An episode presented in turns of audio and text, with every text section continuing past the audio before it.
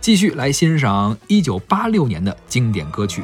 接下来呢，我们听到的是由徐良演唱的《血染的风采》这首歌呢，出品于1986年，传唱了很久。作词陈哲，作曲苏越。也许我告别，将不再回来。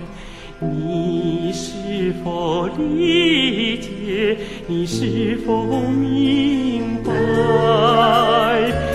也许我倒下，将不再起来。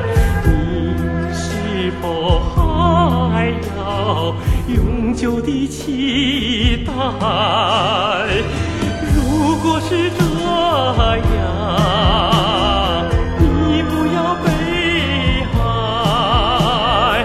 共和国的旗帜上有我们血染的风采。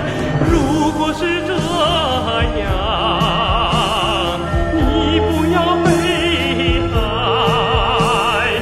共和国的旗帜上有我们血染的风采。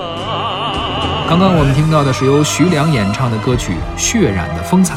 这个歌呢，嗯主要是有什么原因呢？是因为我记得我小时候家里有一个热水器，烧完了以后就跟暖壶一样，它得告诉你它烧好了。是唱歌唱《血染的风采所以当时其实你是不知道这首歌内在的含义》，的完。全不知道。当时作为咱们年纪小，但实际上这首歌背后的意义，咱们真的应该非常严肃、认真的去说一说。是是是，写了很多值得我们尊重的人，为了我们的和平，没错为了国家，为了祖国流血牺牲的一些英勇的战士。没错。这个呢，其实是当年徐良是西安音乐学院的一名学生，嗯，然后他就参加了这个自卫反击战。是嗯然后很遗憾呢，他在一次战斗中被这个子弹穿过了这个腿，然后因为这个失血过多，后来这个截肢了，嗯成为了一个残疾人。他在病榻上，他就写了这么一首歌，是吧？这首歌当年呢，也伴随着他做了各种报告啊，也啊传唱了很多。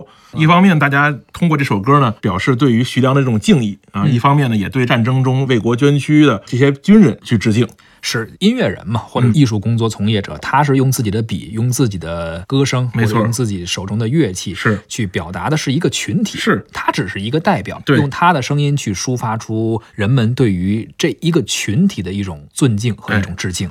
因为咱们现在呢是和平年代了，可能大家对于这种战争年代的一些歌曲的这种感觉没有原来深，嗯但是其实现在我们面对一些大事情、大灾大难呐、发洪水啊、地震呢，其实也有一些很好的歌曲来提升我们对于国家的这种感情。没错，而且这些歌呢，其实有一个特点：第一，朗朗上口；嗯，第二啊，这些歌手演唱的时候，他会融入自己非常真挚的感情。没错，而且传唱度也非常高，是包括我们最开始说的《让世界充满爱》，也包括这首《血染的风采》。是可能我们父母那一代人吧，嗯就是在那个年代，他们还属于当时的年轻人。是对于徐良这位音乐人或者说歌手，嗯对于这首歌以及他背后所代表的那些故事，以及他所致敬的那些人，有着非常非常高的一种尊敬和一种是自己真挚的情感。徐良其实挺可惜的，嗯，他后来呢也是因为这个歌啊，也是因为他自己的事迹很火，经常会去做一些报告，呃然后也可能会去演唱这些歌曲。一年好几百场报告，嗯据说是，然后呢当时也确实是因为人民群众对于这些英雄的尊敬，没错也是希望能够找到这样一首歌，是这样一个人，能够去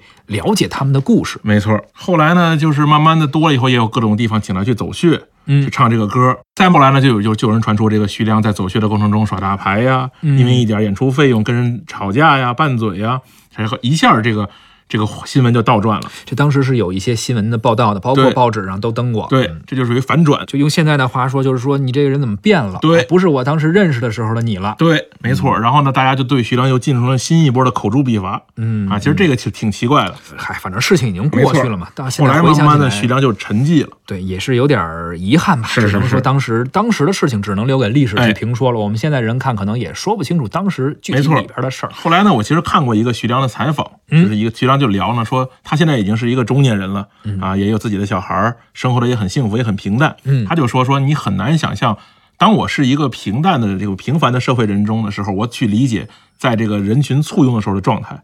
就是说，他觉得他其实现在很享受现在这个状态，嗯，他反而觉得当年他被簇拥着那个状态并不真实。哎嗯，其实有的时候这可能是一些成名成腕的人的一些这个苦恼吧。